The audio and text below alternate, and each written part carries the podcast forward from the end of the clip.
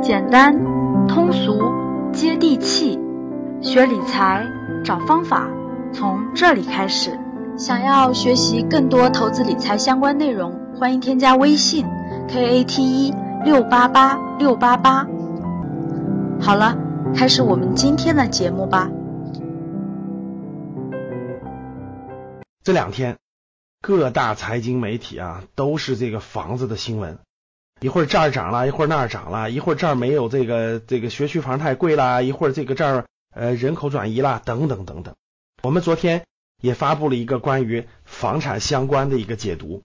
那其实呢，最近公布了一个很重要的数据，什么数据呢？北京、天津的常住人口发生了重大变化，表明了一点：北京、天津这样的城市对外来人口的吸引力在下降。这就是房价高度上涨之后，贵到一定程度以后带来一个必然的变化。让我们看一个数字啊，主数据。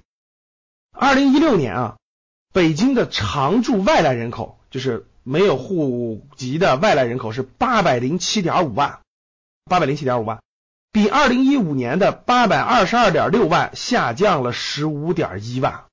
各位，一年下降了十五点一万啊，那只是北京是这样吗？不是，上海。上海二零一五年、二零一六一六年连续两年啊，外来人口分别下降了十四点七七万和一点四五万。上海一五年下降了十四万多，一六年又下降了一万多。北京、上海两个大城市人口都出现了负增长，谈负增长呢还谈不上，为什么呢？因为常住人口是在两千一百七十多万，上下浮动个两三万，这很正常。但是外来人口明显下降了。我们再看一个城市天津，按道理来说，对吧？天津的各方面比北上广深还是要差一些的，应该是吸引这个人流入的哈。但是最近天津这一两年房价涨得也非常非常高了，动辄就是四万、五万，甚至好的地方七万、八万。所以大家看，二零一六年天津的常住人口是一千五百六十二万，哎。二零一五年天津的这个外来人口增加是多少呢？二零一五年天津还能增加很多人的，能增加二十四万多人的，但是二零一六年只增加了七万多人，大家发现了，增量也在下降，增量也在下降。那通过这个数字，大家发现什么问题没有？大城市由于房价的高企带来的各种成本的高企啊，吸引力已经在下降了，这是个不争的事实。在我的身边，在我们格局的很多学员里面，很多都从北京呀、上海这样的城市呢，哎，回流到了一些二线城市。其实我觉得没什么不好。我们格局在北京也有办公室，我们的员工一个月的房租要占到两千块钱左右。这些钱如果回到像武汉、成都、长沙、郑州等等这样的城市的话，那真是房租成本一下能降很多很多。这些钱都可以用于生活的改善，都可以用于旅游、用于学习、用于消费的改善。所以，我对我们很多员工就说：“我说不用非得在北上广，在北上广深锻炼锻炼、摸爬滚打到一定程度以后，回二线城市安家立业发展一样是可以的。因为我们的模式是在线教育的模式，不受城市的影响。哎，我们的员工这些八五后、九零后呢，也都能接受这个观念。”所以现在我们有些员工呢，其实是在二线城市工作的。我们通过网络端的方式，所以呢，我觉得房子是死的，人是活着。